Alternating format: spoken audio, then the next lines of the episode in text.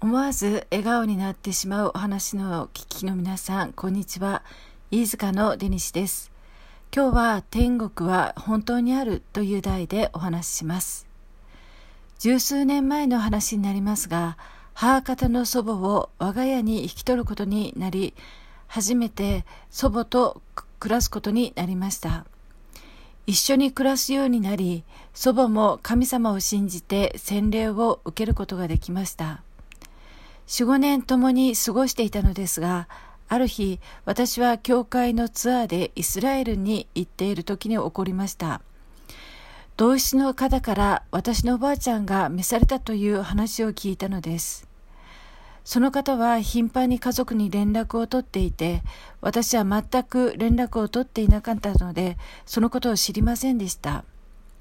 びっくりした私は帰らなければいけないとは思い、家に、えー、この夜電話をしたのですが、遠いし最後までツアーを終えてから帰ってくるようにということを言われました。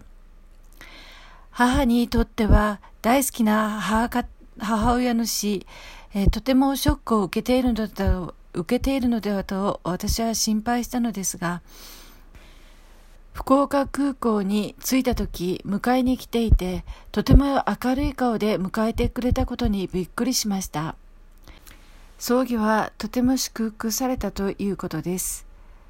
天国で再び会える希望で母は喜びに満ちていました。葬儀に出ていない私は実感はありませんでしたが、おばあちゃんは天国にいる、また再び会えるという喜びが湧いてきました。最後まで聞いてくださりありがとうございます。